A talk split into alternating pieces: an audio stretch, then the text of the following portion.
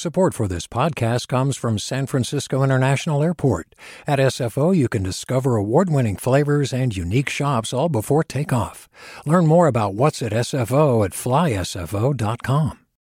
Hey, it's Avery Trufelman, host of Articles of Interest. And I've got to say, I've been a fan of KQED ever since I was a little kid and I would come out to San Francisco to visit my grandma. It was just what we'd always turn on every time we got in the car, every time we were making dinner and turning on the radio. It was always KQED. And then over the years, I've become a massive fan of KQED podcasts because this is local reporting at its best. These are answers to questions you've always wanted to know, interviews with exciting, unusual voices, necessary journalism, all told with love and care and artistry. And did you know that a majority of KQED's funding actually comes from members? It's just people like you and me supporting the programs they love while also getting access to cool events, behind the scenes footage, and so much more. If you want to sign up and be a part of this amazing community, visit donate.kqed.org slash podcasts to become a member today. That's podcasts with an S. Thank you for listening and thank you for your support. From KQED.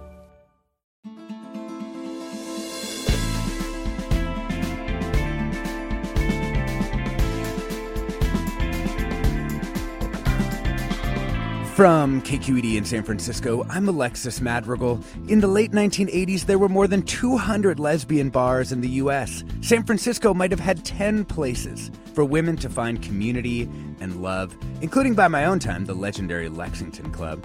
But by the early 2020s, that number had dwindled to just a few dozen nationally, despite an increasing number of people identifying as queer. That led writer Krista Burton on an epic quest to track down the remaining lesbian bars in this country to understand why they've been disappearing. She joins us along with local experts on the queer bar and party scene.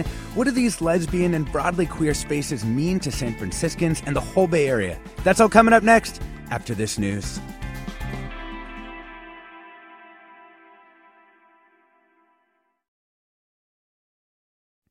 Welcome to Forum. I'm Alexis Madrigal.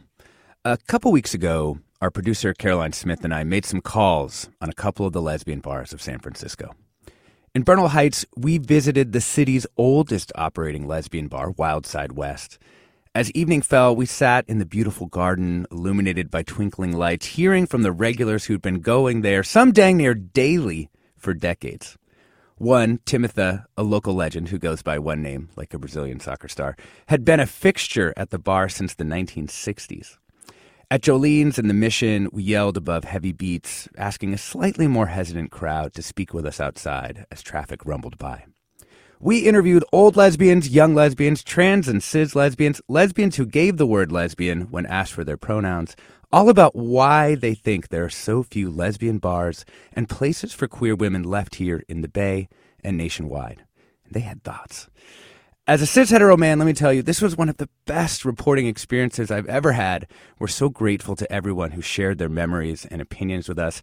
Caroline edited their responses into this fascinating sample. Let's listen. I am talking to you in the oldest lesbian bar in San Francisco, and I'm the oldest lesbian in it.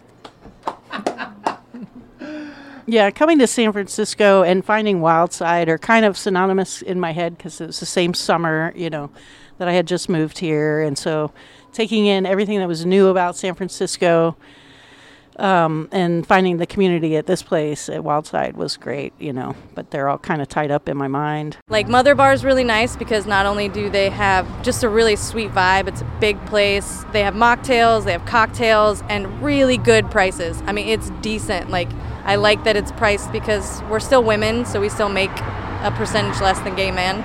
And the Castro just isn't for us. Like, there's there's no more parties like there was, you know, back in the 10s, the 2010s. So it's just very different there for us. I wanted to go to um, Jolene's. I had to like check for a second because I'm like, wait, what if I get the name wrong? That would be so embarrassing. Oh, we would go to Lexington every night. It was like Cheers, but for lesbians. Like it was the best place in the world. Like it just made you feel like home. I think it's super important to just like have a space where you can go and just feel like really w- welcome and just like as you fit in there's like you don't need to explain yourself for being there or yeah you just like feel like you're a part of the community like everyone's kind of like on the same level as you somehow I think just hanging out with all women just you can get drunk, you can feel crazy and you don't feel unsafe.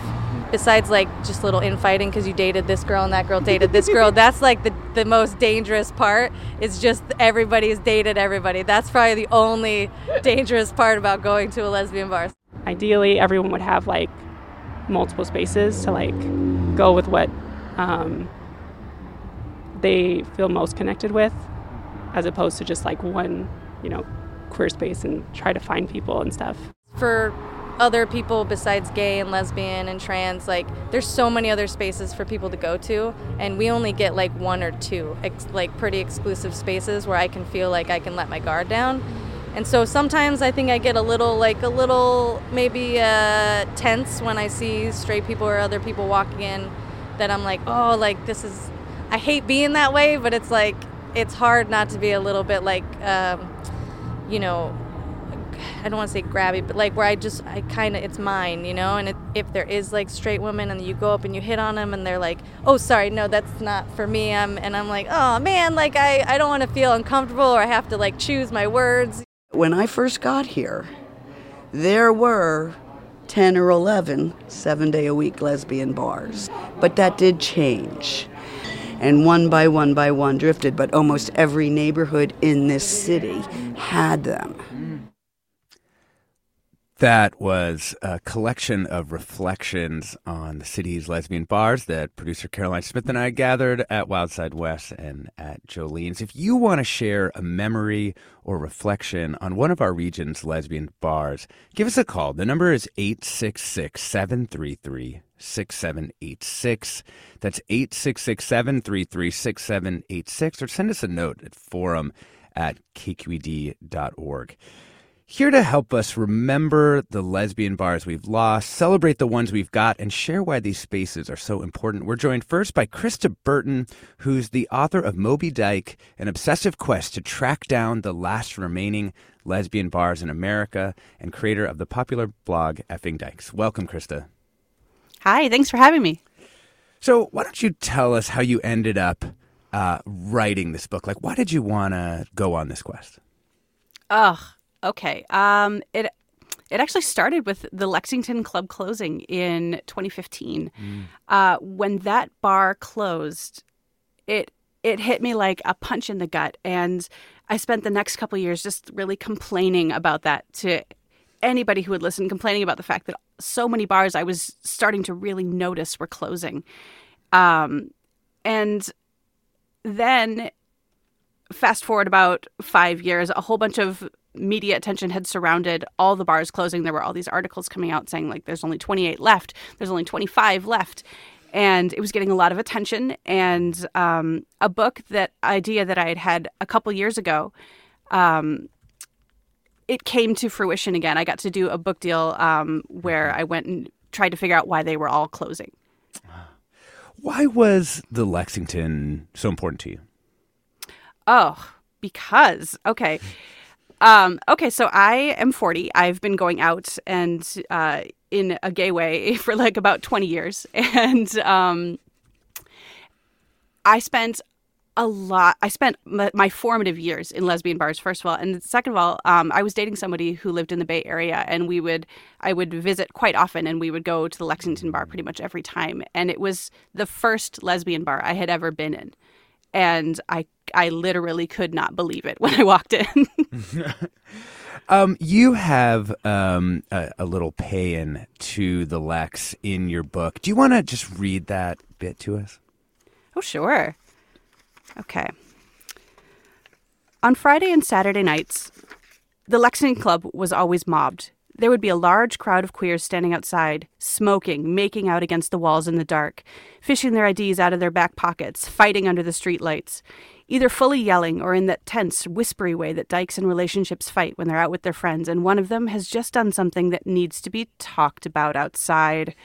You know, your basic talking, lacking, laughing, loving, breathing, fighting, crying, drinking situation going on. Inside the Lex, there wouldn't be space to move. The crush surrounding the bar was hopeless, three layers of people thick before you could come anywhere near the bartenders, who were unfairly cute and tattooed, and would take your drink order with the indifferent expressions of the chronically hot and hit on. So that was Krista Burton reading just a slice of Moby Dyke, um, her new book. So the Lex sounds like an extremely fun place to be a, a young lesbian. Um, why are places like this not succeeding financially, or at least as uh, you know, continuing to be operated? Wow, that is it's it's such a hard question because there are so many answers. I I I wrote the book hoping to find like one or two very single answers, like clear. This is why the bars are not staying open. And instead, I came away with 10, 15, all kind of cross connecting answers to that question. Um, some of them are incredibly basic. Um, one of them is, of course, lesbians and queer people don't make as much as cis gay men. And another one, uh, a huge one, was gentrification. Um, if you don't own your building that the bar is in, your landlord can just decide that condos would look super cute where your space mm. is, even if you've been there for like 20 years. Um, and then lots of smaller reasons. Uh, I got a lot of owners telling me it, they thought maybe it was dating apps uh, mm. were part of it, were part of the issue, and then other stranger issue like stranger reasons that I hadn't thought of before, like a lack of succession planning. Um, lots of stuff. There were so many reasons. You know, you also went to Wild Side West um, as we did. What was your experience of, of Wild Side West in Bernal Heights? Oh, what a wonderful bar! I had I never been there before. yeah, and um, I I loved it. I was very shocked at the uh, the garden in the back. It's so beautiful and so it just kind of swallows you up whole. It was full of people, and when you first walk down the steps, you don't really have a concept of that. It seems like, oh, here I am in this kind of leafy, peaceful garden, but then around every nook and corner, there's another group of people, and everybody's just kind of tucked away and hidden. It's wonderful. Yeah. I love that you connected that to kind of a core principle of San Francisco too that it does it contains these surprises. It really does. Yeah. Um you know, a place like Wild Side West that has been able to, you know, maintain does seem like it kind of develops its own culture too, right? Did you find that at the different lesbian bars a- across the country that you know, each one has a very like specific set of cast of characters and ways of being? Oh yeah, uh, I would say that across the board, every single one has a very solid core of regulars. Um, people who came pretty much, if not daily, then at least several times a week. And then it just yeah they they all seem to have specific nights that a very specific set of people will be there. Yeah. Yeah. And like when you um spent time like how would you compare Wild Side west to the other places that you that you went to in San Francisco or no, like across the country. Yeah, like situated like kind of within the the national scene of lesbian bars. Sure. Um, I would say that a regular at Wild Side West uh, said that she didn't think necessarily that Wild Side West was so much a lesbian bar as it was a neighborhood bar. And mm. I did hear that a lot from a lot of the bars that I went to that people don't think of it as much as a lesbian bar as they do an everyone bar. And Wild Side West felt like a neighborhood bar. It felt like a bar that people who lived down the street were wandering into. That was in the inside, but the garden felt real gay. It mm. felt like a gay bar in the garden. So, yeah, I think, I think it, I think it's similar uh, across the uh, across the country. I feel like a lot of the bars felt very, very particular to what they were, and mm-hmm. yeah, yeah. Uh, we're going to hear some uh, music during this show. Um, this is uh, Dyke Bars Never Last by Sapphic Lasers. We're joined by Krista Burton, author of Moby Dyke, an obsessive quest to track down the last remaining lesbian bars in America. We are talking about the history and future of lesbian bars in the Bay Area and nationwide. I'd love to hear from you. If you want to share a memory or reflection, one of our region's lesbian bars, give us a call. Number's 866 733 6786 or send us a note, forum at kqed.org. I'm Alexis Madrigal. Stay tuned. dyke bars never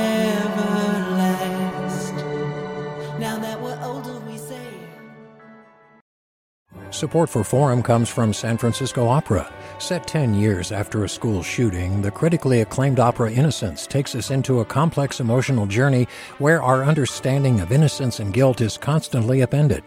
Kaija Saariaho's ethereal score collapses the past into the present as a community of survivors grapple with how to move forward. Don't miss the highly anticipated American premiere of Innocence, June 1st through 21st. Learn more at sfopera.com. We've all got those parts of our house where the internet just won't go. Well, if you had wall to wall Wi Fi from Xfinity, you could worry less about dead spots. Because with wall to wall Wi Fi from Xfinity, you get fast speeds, reliable connection in every room, and power for all of your devices, even when everyone's online. That's wall to wall Wi Fi only with Xfinity. Restrictions apply, not available in all areas, actual speeds vary. Welcome back to Forum. I'm Alexis Madrigal. We're talking about lesbian bars, their history here in the Bay Area and nationwide, why there's so few, and the challenges they faced in trying to keep their doors open.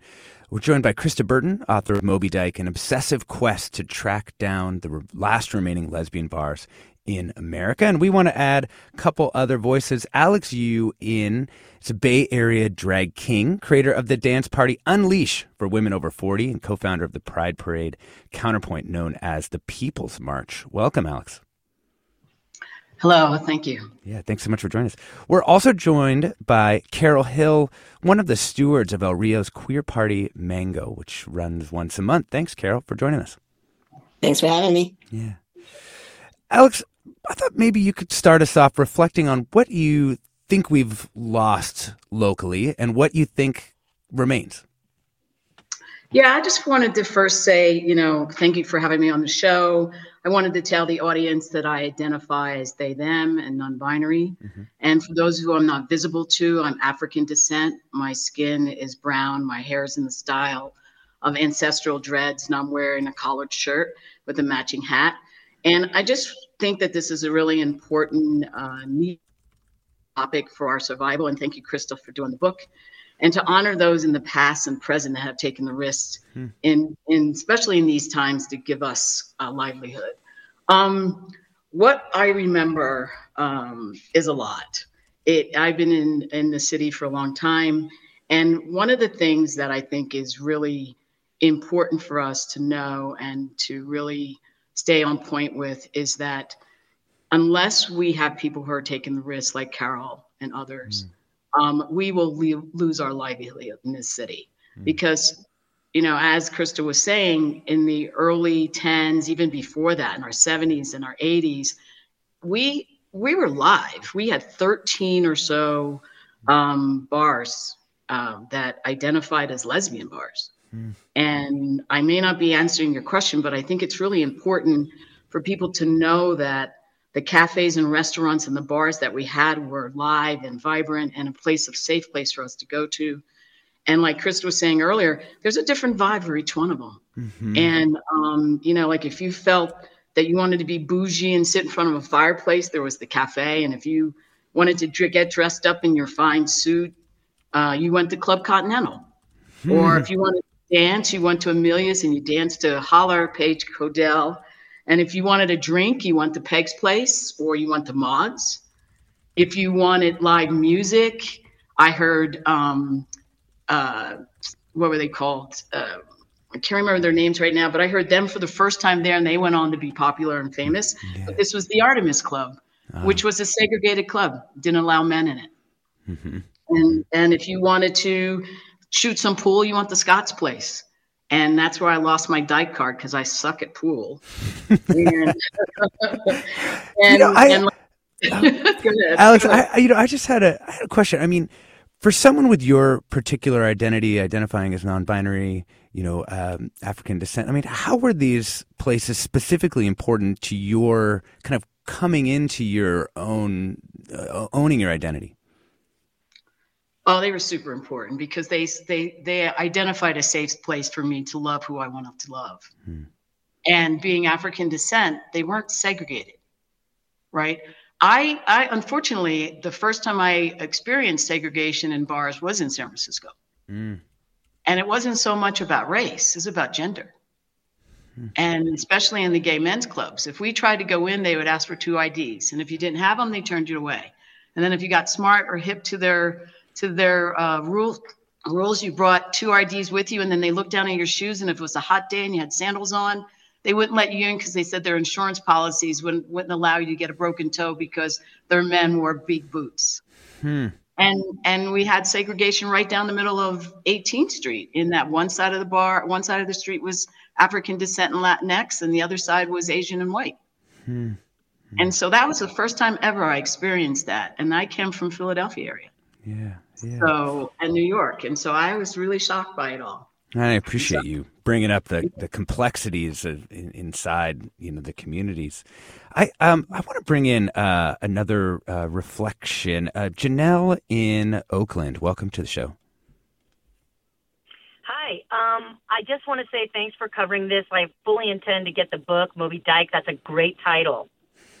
um, I want to say that I uh, I did come of age in the 80s and 90s uh, in uh, Oakland and San Francisco, and it was a gloriously fun and amazing time trying to skirt in and out of clubs. By the time I was there, there was a, a bit less segregation and a, and some fewer lesbian specific bars, but they were so important. The Cafe, Page Hodel's Club Q, the Lex, all of those. But there was one spot called the Whiptail Lizard Lounge that was only there for like a moment. And I, I tried so hard to get there. I got there once. The Whiptail Lizard Lounge was called so because the Whiptail Lizard changes its gender if Mhm. there is a need for the different, or changes its sex if there's a need in order to propagate the species or whatever. But it was a dyke only space, and it was controversial because of that. And it was literally in a garage. and it was just that memory is just so precious to me. Yeah. But I also have a theory about why the bars are less, there are fewer lesbian bars now than before. And it has to do with cultural stuff and physiological stuff. Like sometimes estrogen makes people want to have babies, and the time, the window that you can make babies is just a little bit more discreet than than for men. And if you are joining two lesbian heads of households, that's two female or women's incomes. And that's just always been and today remains substantially less than the income of two male heads of households. And so many times lesbians just didn't have the same amount of money to spend at bars. Mm. And bars are businesses, no matter who they serve. They have to sort of cater to who who buys the drinks, right? And so I don't blame anyone for that. It's just a fact, you know. Now we can all have families, and it's a lot more complicated in some ways and, and simpler in some ways. But I think there were sociocultural, economic reasons um, why th- there were fewer women's bars so quickly, uh, comparatively. Hey, thank you So so. that's just a thought. Yeah, Janelle, thank you so much. The Whiptail Lizard Lounge. That's got just a, a great name for a spot. I, um, you know, Krista, I, I did want to ask you about this, like some, because it seems like a lot of um, Janelle's perspective explanations would have also been true, you know, in the 1970s and the 1980s when there were more, um, you know, lesbian bar. So, is it just that like the cost of living in cities has gone up? Like, what are the other factors that have kind of taken maybe the thing that's been true for a long time and changed the position of so many bars over the last few decades? There's just so many reasons. I obviously the cost of living has gone way up. Um, I heard from people jokingly that uh, I heard from owners jokingly, but none of them would go on the record uh, saying that sometimes uh, lesbians have. There's a stereotype that we will get together and just vanish. and uh, just uh, we're at our houses for the next like three months, uh, establishing our our relationship. And like, mm, it's funny because there's like a grain of truth in that, but there's also it's not fully the reason. I know lots of queer people who are going out constantly, partnered or not. Um, one thing I heard that I had never considered was um, several owners were talking to me about the just the grind of owning a business like a bar, you I talked to several owners who are there constantly, basically live at the bar. Some of them have like a little cot or a couch that they sleep on sometimes. And it can be very wearing, I think, to run a business uh, where it's a going out type of business. I, I think maybe sometimes that lifestyle is not something that you want to maintain for years and years. Yeah. Yeah. Let's um Carol Hill, um, one of the stewards of El Rio's queer party Mango. Can you talk to us about the the founding of, of Mango and sort of how it's evolved over the years? Sure. Uh, so uh, Mango was founded by. Uh, first, thank you for having me too. I'm excited to talk with you about this subject, and I totally have some thoughts on what exactly Hmm. happens because Mango has been going on for 27 years. So we have definitely seen the ebb and the flow um, of you know folks coming and going, and then uh, you know the people who have been coming for 27 years straight, the people who take a 10 year break and then come back after they have broken up or gotten divorced these days. Uh, you know, we have the we have the we, it runs the gamut. But anyways, Mango was started by Chantal Salki, who uh, is a Jamaican woman uh, who was from DC. I'm also from DC, and we were very used to having uh, a, a certain type of space. Um, back in the day, in the 80s, especially, DC was you know uh, you know 75% black, and so our spaces were largely uh, the ones that we went to in DC, the Delta, um, Little Sisters, the Hung Jury. A lot of those places were black and uh, and queer, and so and lesbian. So uh, when we got here, um, it wasn't the same. First of all, the the population in San Francisco was was totally different. It's Definitely more diverse than you know, sort of where we were, and uh, and so we sort of felt the lack of having a space, especially for women of color, um, in in San Francisco. And there were clubs like Club Q and um, Alex. I was trying to remember that other women's club. Uh, so there was Paige, there was Mariah, and then the other woman. Which can't. Carol from England? Maybe. I, I, again, there was there were like Yeah, three major Carol clubs. from England. Yeah, what Uh, was her her club? I forget what her club was. Yeah, me too. But but there were three major major clubs uh, while we were here. But the thing about it was that uh, you know, whereas Alex didn't seem to experience that, you know, the sort of lack that I I and Chantal were experiencing, um, we did. And so uh, there was, you know, the music that we wanted to hear came on at like three in the morning, uh, or you know, just it was it was just hard to find each other um in in the clubs because it sort of wasn't the the the things that we were used to so chantal decided uh with you know talking with a bunch of other people who sort of felt the same way there was also colors also with chili Mm, yeah. um Yes, back in the Colours. day too so there was there was a you know we had some we had some different pockets of clubs that were going on uh, especially for women of color, and they're sort of on the, the underground. So we first you're lesbian, so you're already in the underground, and then we have, you know, we're breaking up into our subgroups, uh, and, and not sub mean, meaning less than the sub meaning, you know, smaller. Uh, and so it was hard to get everybody together. And Chantal's Chantal's mindset was to bridge. So Mango came out of the tea dance tradition in DC, meaning having an afternoon club where Mm. everybody could be outside and dancing and drinking, um, but also to play the music that women of color and people who who like that kind of music can get together. Um, so it was hip hop. Back before it, there was a bunch. People were not playing hip hop um, when when we first started, but there was hip hop, and then there's also Latin grooves, and then also a bunch of reggae, reggaeton once reggaeton started being played. So that's sort of how it came about. So it's interesting, right? Because these are kind of like daytime big dance parties. Alex, are, is that's also your kind of lane in some of this nightlife, yeah, or I guess day life. Yeah, the the but I want to I want to add to what Carol was just talking about because there were vibes at different clubs, but there was a club called Un, Poqui- uh, Un Poquito Mas. Do you remember that, Carol? Yeah, yeah, yeah, yeah. And and you went from salsa to hip hop, and it was dope. Mhm. And so and then that went away. But um, to add to your points, uh, and then there was the Christina did Oasis. Do you remember Oasis? Yeah. Yeah, Christina did Oasis, and No, but no, you she know, did butter. There was butter. butter, butter. Mm. That's right, butter. But all those all those clubs, those came after After uh, you guys. Yep, after Yeah. Mango. After, After the tea Mango. dance. Chantal made sure to solidify that tea dance tradition, and then right. it spawned so many different amazing other clubs. Well, you all gave me the format for Unleash, right? Um, and any other club that I participated in, like Page's Club as well. You know, like for Club Q, that went on for over 13 years. And congratulations, Carol, for 27 years. I mean, I know it takes a lot of work to even just do a monthly party. So I applaud you for keeping up in the business in the space. But yeah, so for Unleash, to answer your, your question, Madrigal, um, it, it came because it, we saw a format that was working. And and Unleash until COVID was five years old, you know, and and we had I mean, we were pretty cute because from four to five, we had 70, 80 year olds. From five to six, we would have, so we'd go down the spectrum. so we'd have our 60 year olds from uh, from uh, six, 6.30 to seven, we'd have a different age group. And then after seven, it went hog wild with all the young folks over 30.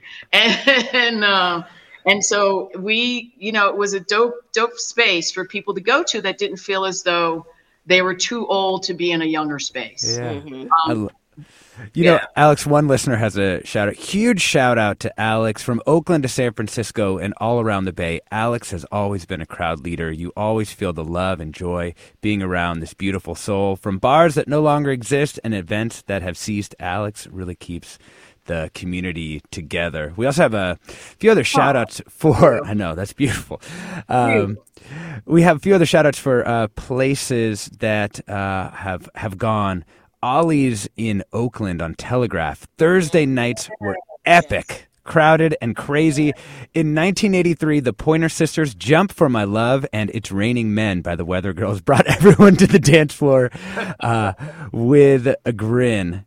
Um, I wonder, you know, Chris Bard's bringing you uh, back in. How do you see the relationship between, you know, uh, the the tea uh, dances and other kind of like daytime parties and you know the kind of single night um, kind of dances and the sort of twenty four seven or at least you know seven day a week kind of uh, lesbian bar. Ah, I think I've been seeing for years now. I've been seeing much earlier events becoming more and more popular. I think they're amazing. Um, and wait, okay, ask me one more time. Yeah, like how do you see the relationship between those? Is it like kind of carrying on the tradition of the of lesbian bars? Is it sort of filling in the space because they've been Yeah. you know declining? Yeah, I think um, those earlier events have been f- like really gaining in popularity and have been really helping. And also those one-off nights, one-off nights and regular recurring dance parties seem to really be hugely filling in the gaps from the spaces that were that are closing or that are missing. Um, now, I mean, the biggest cl- city close to me is Minneapolis, and we don't have any any lesbian bars, and we do have regular dance nights, and that's what everybody just flocks to. And I think it's Mm. similar across the country. Yeah, no, I think you're. Uh, that's one of the things that we heard also in some of our reporting um, out in, in San Francisco. Um, few more uh, comments for you here. Um, two listeners want to shout out uh, Cafe San Marcos. Cafe San Marcos, it was awesome. Spent so much time laughing, drinking on the deck, danced my butt off. Fontana writes in to say, when Cafe San Marcos was sold and reopened as the cafe, we lesbians were kept back in line, overcharged, refused drinks. It was brutal and heartbreaking. This was blamed on gay men keeping us out of the cash show. Not sure what really happened. You know, it's kind of complex histories here. Another listener writes, I just remembered being so impressed with the amount of graffiti in the bathroom at the Lexington. I also remember feeling super grateful that the drink prices were reasonable. I heard there were $1 margaritas, which seems like a I don't know about that idea. We're talking about lesbian bars, their history here in the Bay Area and nationwide, why there's so few, the challenges they faced in trying to keep their doors open. We're uh, joined by Alex U. Inn, uh, Bay Area drag king, creator of the dance party Unleash for women over 40, Krista Burton, author of Moby Dyke, an obsessive quest to track down the last remaining lesbian bars in America, and Carol Hill, executive director of the San Francisco Beacon Initiative and one of the stewards of El Rio's queer party Mango once a month. This is uh, I Was Dancing in the Lesbian Bar by Jonathan Richman. I'm Alexis Madrigal. Stay tuned. Way downtown, I was there to check the scene and hang around. Well, the first bar But in this bar, things were laissez-faire. In the first bar, things were stop and stare. In this bar, things were laissez-faire. And I was dancing in the lesbian bar. Oh, oh. Support for Forum comes from San Francisco Opera. Set 10 years after a school shooting, the critically acclaimed opera Innocence takes us into a complex emotional journey where our understanding of innocence and guilt is constantly upended. Kaija Saariaho's ethereal score collapses the past into the present as a community of survivors grapple with how to move forward. Don't miss the highly anticipated American premiere of Innocence, June 1st through 21st. Learn more at sfopera.com. We've all got those parts of our house where the internet just won't go. Well, if you had wall to wall Wi Fi from Xfinity, you could worry less about dead spots. Because with wall to wall Wi Fi from Xfinity, you get fast speeds, reliable connection in every room, and power for all of your devices, even when everyone's online. That's wall to wall Wi Fi only with Xfinity. Restrictions apply, not available in all areas, actual speeds vary. Welcome back to Forum. I'm Alexis Madrigal. We're talking about lesbian bars, you know, their importance and also the challenges that they faced economically. Joined by Carol Hill, one of the stewards of El Rio's queer party Mango, which happens once a month. Alex U. Inn, a Bay Area drag king, creator of the dance party Unleash for Women Over 40, and Krista Burton, author of Moby Dyke, an obsessive quest to track down the last remaining lesbian bars in America. Let's bring in Jessica in Oakland. Welcome. Hi, thanks. I just uh, the two things. Uh, the women's bookstores also disappeared, and those uh, they were, of course, called women's bookstores, but they were mostly lesbian spaces. Mm-hmm. Uh, you know, and um, they were wonderful places for gathering, hearing you know women's music, and you know other activities. And Did you um, have a favorite, you Jessica? Also very sad.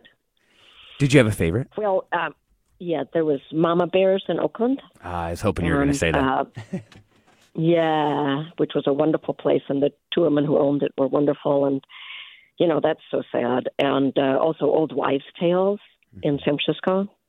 Yeah, yeah. But the other thing is, I wonder if Crystal, if uh, she searched all over the U.S. Yes, so she must have been in New York City. If she ran into anything uh, about the history of a place called Network, and I used to it, I used to go there on weekends when I was first coming out in the early '80s, and um, seems like every time I showed up, it was uh, you know all pretty much all African American women, um, and uh, it was really a wonderful a wonderful place, great music and dancing and so forth. Thank you so much, um, Jessica. Really appreciate that, and really appreciate you shouting out Mama Bears, which I think was located near the White Horse on on Telegraph, right? Across the street. Yeah. Um, let yeah, uh, Krista, did you anything network in uh, New York City? No, it sounds amazing. I had I have not heard anything about it. Yeah, yeah. How about uh, Carol? How about you? I coming from the East Coast. Uh, the question is, have I heard about the about network? A place, yeah, network, yeah. Not not a one time. So but I gotta tell you though that I did work at Old Wives' Tale. Yes, I remember you there, Carol. Yeah, and it was. I mean, one of the reasons when when Alex said that this scene was alive and we were alive, like the the uh the bookstores, um, the bearded lady, right? Yes. So we had Yes. we had uh the uh we had uh cafes, like you know, little coffee shops. There was the brick house in in Berkeley, right? Wasn't that Berkeley?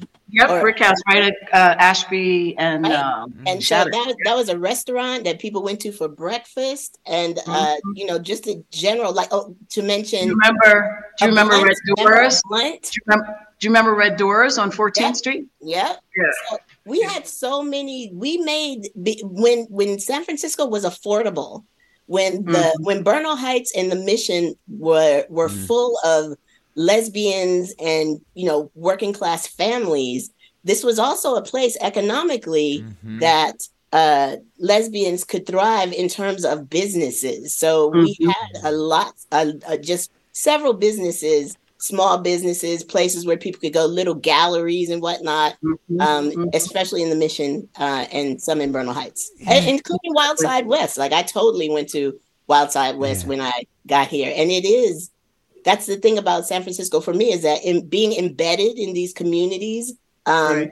they become definitely they're lesbian focused. They feel lesbian-y and they have all the you know all the signs and whatnot up. Uh, but also those they are uh, absorbed in not a bad way. It's it's, it's a good way. The the they be, they are part of the community and the community is part of them. And so uh, that that I found to be a little. Uh, I, I found that to be different than it was for me on the East Coast when I came to the West Coast. That's right. You, you know, Alexis, I would be remiss if I didn't mention that where Unleashed takes place is the Ivory Room, and that's on the border of Berkeley and Albany, and it's owned by two lesbians who took a risk six or seven years ago and stayed open during COVID and offered drinks outside uh, outside on their sidewalk, set up chairs, did did everything they could to keep the doors open for us, literally, right? And their names are Summer and Lonnie. And I want to give you a big shout out because without you in the East Bay, we're especially down by Solano and Yeah. Berkeley and A little Albany. further north. Yeah, we don't really have anything. So so um, so thank you for taking that risk because the Ivory Room's dope, brings in all kinds of talent, musically and um, you know, just great concerts. So yeah, thank, check thanks it out. Uh, no, no, thank you for that. Um, I want to bring in um, Della here. Hey, Della in San Francisco, welcome. Thank you. Um, thank you for the show. It's been great. And I just wanted to speak to my own personal experience. I came of age in the Dyke 90s in the Bay Area and frequented all the clubs and bars. Uh, specifically, I lived at the Lexington. And what's been touched on a lot is the economics of keeping a bar open needs a constant influx of customers. And the bar life is, I mean, there's a limited lifespan of a bar life where, um, you know, young dykes, young lesbians weren't moving into the city as much anymore because it wasn't as expensive. And then, you know, I'm 52, so what happened for me is I ended up getting sober. Mm-hmm. And while I would still frequent, in fact, I actually tried to work my first steps in the dark in the Lexington. And I really thought, oh, I'll have the same lifestyle. I just won't drink anymore. And it turns out it didn't really, you know, other stuff became um, of interest. And so, um, yeah, like I'll still close a bar down, but I'm not a very good customer because a Diet Coke isn't going to ge- generate revenue. Yeah. But I have such fond memories. And um, someone mentioned all the hot Dyke uh, bartenders of the Lex. And um, while that was true, I specifically remember giving the bar just uh, bouquets of flowers on its anniversary. I had such a love affair with the bar in general, and very many fond memories, even as um, a sober woman. Yeah. Like, Della, thanks Yeah. for sharing that So thank you experience. for the show. Yeah, congratulations on your on getting sober too. That sounds like it was the right the right move for you. Um, I you know it's, it's as we talk about um, these experiences and just how how much people how much this space has meant to people. I, I want to um, bring this one first to you, Alex. Sarah tweets. Not as many, just kind of as an, a reason for why uh, lesbian bars have been closing down, not as many people ID as lesbians now. Isn't that part of the demise of the bars? More young people, and of course some of us elders, ID as trans and non binary. Also, the world is safer and more accepting of dykes than back in the day. There's not the same kind of essential need now. What do you What do you think, Alex? One of the things I want to say to you, Carol, who just called in, is continue to come and drink your Coke because having people in the room and other people, because lesbians don't go any place that's not crowded. we, we we love staying in that womb feeling, and so therefore, when other people are around, we will peek in and go in. So keep drinking those cokes and keep keep coming because it's about the community and it's about keeping it alive for the owners. And Cokes, you know, they probably try, charge you twice or three times as much. So we do get some interest from that. So keep coming. Well, what I wanted to do is just really agree with the call with the, the caller's comment because, or the, your your uh, write-in comment because yes, we um, we have changed. The world has changed. We identify differently, and sometimes the word lesbian really holds the rest of us off. Non-binary, our trans siblings. You know, it's like, oh, well, that's for other. It's not for me. So we don't really use that language that much anymore. And so, therefore, our identity as lesbians and butches and non binary queers are being taken away as well. And therefore, there's a hard place to where we fit in. So, it depends on the language and how the owners really promote their, their events. And then the other thing is, is that, you know, online dating, like uh, Krista was saying earlier, has really taken, um, you know, a toll on some of the, the bars because as we get older, do we want to go into a bar? Do we want to get more intimate with somebody that we can know and really see if that's the place that we, that's the person we can bond with? Mm-hmm. Because most of the time we were going in the bars, and when, especially when we're single, um, is because we were looking for the other, Mm-hmm. right?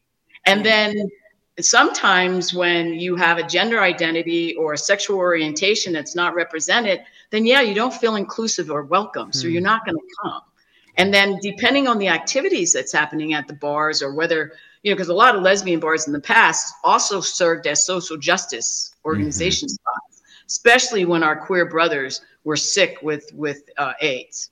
We really used our clubs as organization spots so we can help them get through this crisis Yeah. right Yeah. and so you know we we now we we look at our clubs like you know bringing it back to mango mango you go in you go in dry you come out sweaty so you know what right for page's club Page Hodel's club same thing for patty pat you know i want to give a big shout out to patty dingo who saved the white horse and now is women owned and african descent japanese owned and it is kick ass. She did some remodeling and it is awesome. So if you guys haven't tried that out, and then another shout out to Fieldmore, who is in Mm. Oakland, and she Mhm. opened a beautiful spot. I mean, these spots are beautiful now.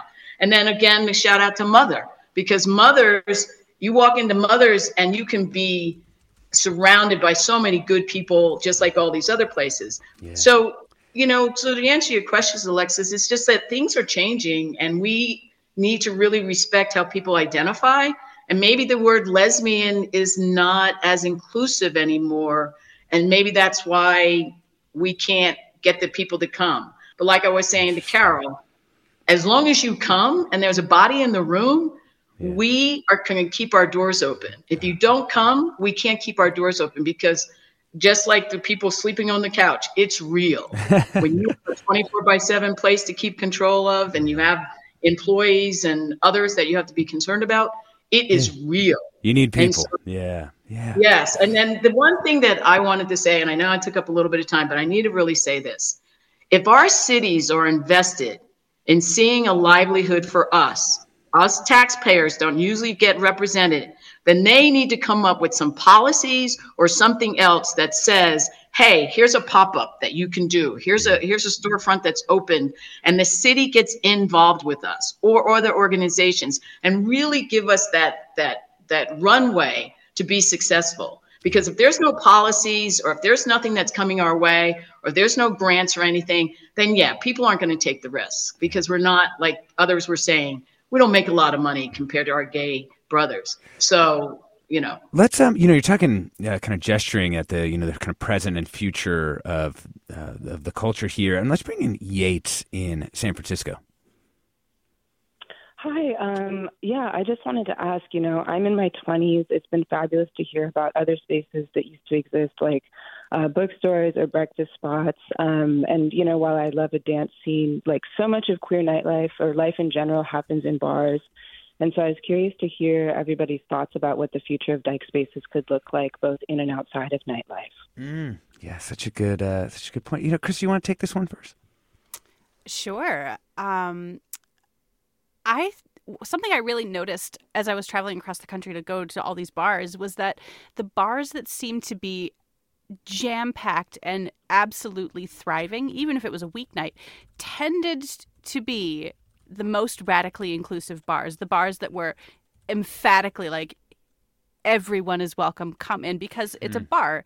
I don't remember who said it on this call, but uh, you mentioned that at the end of the day, you're there to to make money, and the bars that have succeeded, according to what I saw, were the ones that were as radically inclusive as possible, and I think that moving forward, it's it's gonna have to be more like that. The world has changed, and sometimes the word lesbian is a turnoff for people who mm, are falling into the umbrella of queer but don't identify with the word lesbian. So if they feel that they are emphatically welcomed, I think mm-hmm. they're far more likely to come. And as far as we don't need the spaces as much as we used to, that is true. But I think I think that the the extreme want is still there. I don't mm. know a queer person uh, at all who does not want a space that specifically welcomes them to go to. Mm-hmm. I loved your description in the book of the exact thing that you loved uh, about lesbian bars. You know, this moment where you're holding a drink up, you know, trying to scoot past people. There, and uh, your description of that uh, as as just being you know surrounded by queer people on all sides. It, it kind of kept emphasizing you know just wrapped inside the community inside the bar. Mm-hmm. Yeah, I I longed for that during COVID. I longed for that feeling where everyone is touching you and, and not on purpose because you're just all so packed in and you are surrounded like group therapy by people who understand a queer experience. Mm-hmm. Yeah, absolutely. I wanted. You know, Oh, Alexis, can I can I quickly answer that question? Sure. yeah. Yes. Yeah, because you know, even though um, you know we have we have a lot of challenges, right? So we have increasing popularity of online dating. We have uh, gentrification, right? We have rising costs of living in our big cities. But the one thing that we can hold in our future, because our future is uncertain, we know that, is that there's some things that can be done to keep the safe spaces. And one of the important things is the existing lesbian bars that we have. Please, or, or, or bars that we have, or club nights, or like in Carol's cases, our club months, patronize them, donate to them, volunteer your time.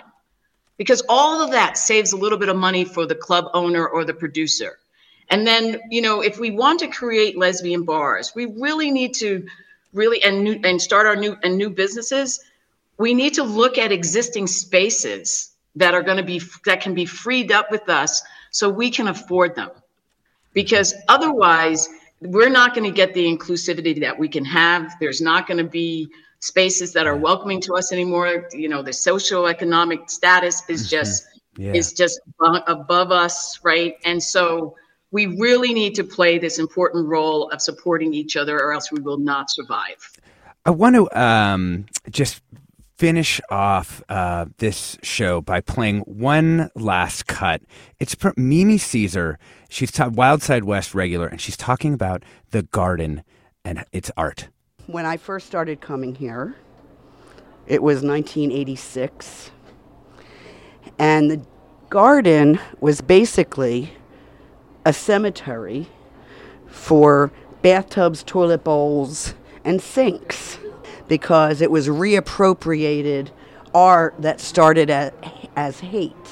The folks up there who did not want a lesbian bar, especially up in North Beach, would pretty much show up every morning before opening and put toilet bowls and bathtubs and sinks up against the door so that they couldn't open it.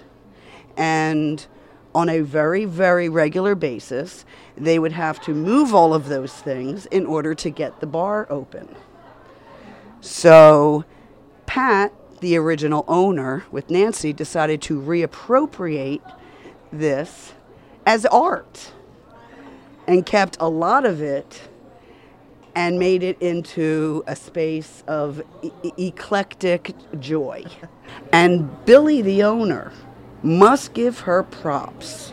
Must, must give her props because she has allowed for this space to really become that and truly thrive and not be dive, but a thrive. Shout out to Wild Side West. We've been talking about the importance of lesbian bars in San Francisco and across the country. We've been joined by Krista Burton, author of Moby Dyke, Alex U. Inn, creator of the dance party Unleash for Women Over 40, and Carol Hill, a steward of El Rio's queer party Mango. Thank you to Celine, Grace Talamantes, Eva Alma, Viola Anderson, Gina Kargas and her dog Hannah, Catherine Butler, Mimi Caesar, and of course, Timothy, who you heard in our first cut, for allowing us to interview them in their spaces. This hour is produced by Caroline Smith. This is Forum. I'm Alexis Madrigal. Stay tuned for another hour ahead with Mina Kim.